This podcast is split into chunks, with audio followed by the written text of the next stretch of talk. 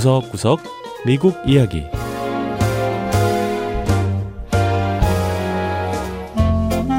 미국 곳곳의 다양한 모습과 진솔한 미국인의 이야기를 전해드리는 구석구석 미국 이야기 장량입니다. 미국에서 난민들이 가장 많이 정착하는 곳 중 하나가 바로 중서부에 있는 노스다코다 주입니다.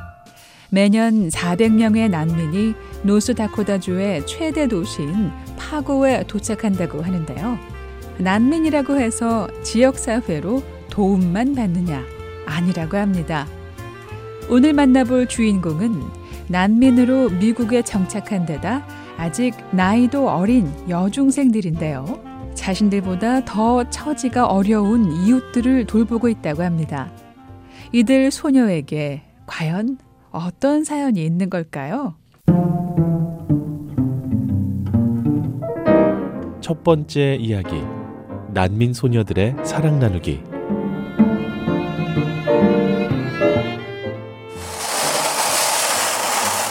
노스다코다주의 겨울은 만만치가 않습니다. 영하 20도를 오르내리는 추운 날씨지만 여학생 두 명이 열심히 짐을 날라 건물 안으로 들입니다. We have seven boxes of picto beans. 네팔에서 온 16살 푸자 체트리 양과 아프리카 남수단에서 온 18살 마리아 투야 양. 입에선 하얀 김이 나오고 낑낑대는 소리가 절로 나지만 Oh God, so heavy. 무거운 상자를 나르고 정리하는 모습이 꽤나 능숙한데요. 이들 소녀가 상자에서 꺼낸 것은 바로 갖가지 통조림과 즉석식품 같은 식료품입니다. definitely sometimes a struggle when I open the fridge. you 사실 우리 집. 냉장고를 열어봐도 먹을 게 거의 없지만 저보다 더 필요한 분들이 있으니까요. 마리아 양, 자기 집에 먹을 것도 없는데 도대체 이런 식료품을 누굴 준다는 걸까요? They're coming through the door and going out. They're so delightful. There's so much. 음식을 받아 나가시는 분들의. 얼굴에서 기쁨과 감사함을 읽을 수 있어요. 음식을 받으러 오실 때쯤이면 집에 먹을 게 거의 다 떨어지셨을 때니까요. 푸자 양의 해맑은 미소에 음식을 받아가는 사람들의 표정도 한결 밝아지는데요. 식료품을 받아가는 사람들은 바로 도움이 필요한 파고 지역 주민들입니다. If you have more than four people in your family, 4인 가족 이상이면 한 품목당 두 가지씩 가져가도 됩니다. 마리아 양과 푸자 양은 레거시 어린이 재단이란 곳에서 운영하는 방과 후 프로그램에 참여하고 있습니다. 레거시 어린이 재단은 빈곤 계층 어린이나 난민 출신 어린이 등 어려움에 처한 학생들이 고등학교까지 졸업할 수 있도록 여러 방면에서 도움을 주고 있다고 합니다. They really are challenged with feeling like they're fitting in. 난민 아이들이 학교에서 어려움을 겪는 것 중에 하나가 이 다른 친구들과 어울리지 못한다는 겁니다. 생김새도 다르고 언어도 다르고 또 영어를 해도 특이한 억양이 있으니까요. 또 아이들은 학교에서 선생님이 하는 질문을 이해하지 못하겠다는 고충도 털어놓습니다. 메리진든 대표의 말에 푸자 양도 동의합니다. When you see people in your grade level and you're not there, you're so 나이가 맞는 학년에 진급하지 못하니까. 친구들이 저를 이상하게 바라봐요.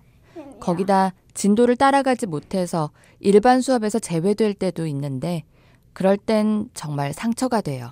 푸자 양은 하지만 재단의 활동이 도움이 됐다며 눈물까지 보입니다. Honestly, if this program didn't exist, I wouldn't be here. If I, 솔직히 재단의 프로그램이 없었더라면 지금의 저도 있을 수 없을 거예요. 미국에 와서 뭘 해야 할지, 어떻게 될지 전혀 몰랐거든요.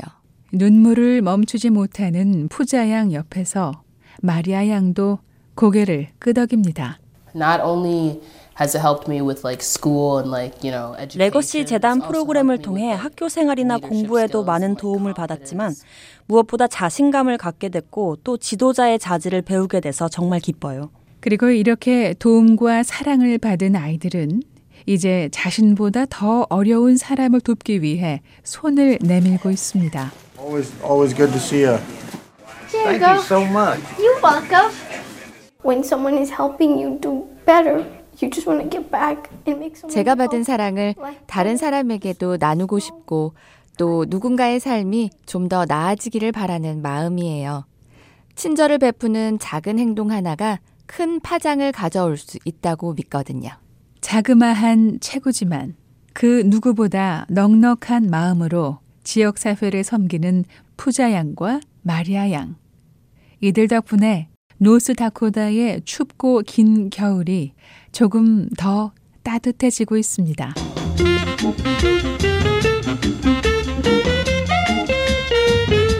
두 번째 이야기. 음악가들을 위한 치료 공간. 음악 의학센터. 운동 선수들은 운동을 하면서 다치는 경우가 빈번하죠. 그렇다 보니 선수들의 부상을 치료하는 스포츠 의학 분야가 발달했는데요.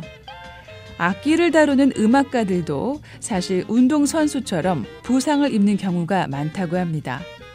장기간 연습으로 인해 같은 근육을 반복해서 또 과도하게 쓰기 때문이죠. 의과대학으로 유명한 존스 홉킨스 대학교는 본대학 산하 피바디 음악원 학생들을 위해 음악 의학센터를 열었다고 하는데요. 음악가들을 위한 전문 치료가 어떻게 이루어지는지 확인해 보죠. 피바디 음악원 1학년에 재학 중인 첼시 스트레이어 양은 더블 베이스 전공입니다. 첼시 양은 자신의 몸보다 훨씬 큰 더블 베이스 앞에 앉아 연습에 전념하고 있습니다. I try to get in about like three hours a day of practicing plus on top 저는 하루에 3시간 정도 악기 연습을 합니다. 거기다 합주나 오케스트라 연습도 매일 한두 시간씩 해요. 이렇게 장기간 그리고 반복되는 연습으로 첼시 양은 고통에 시달리게 됐다고 합니다. I've had pain in my arm before here, but it's never been in my wrist area. 팔의 통증은 예전에도 있었지만 이렇게 팔목이 아픈 건 이번이 처음이에요.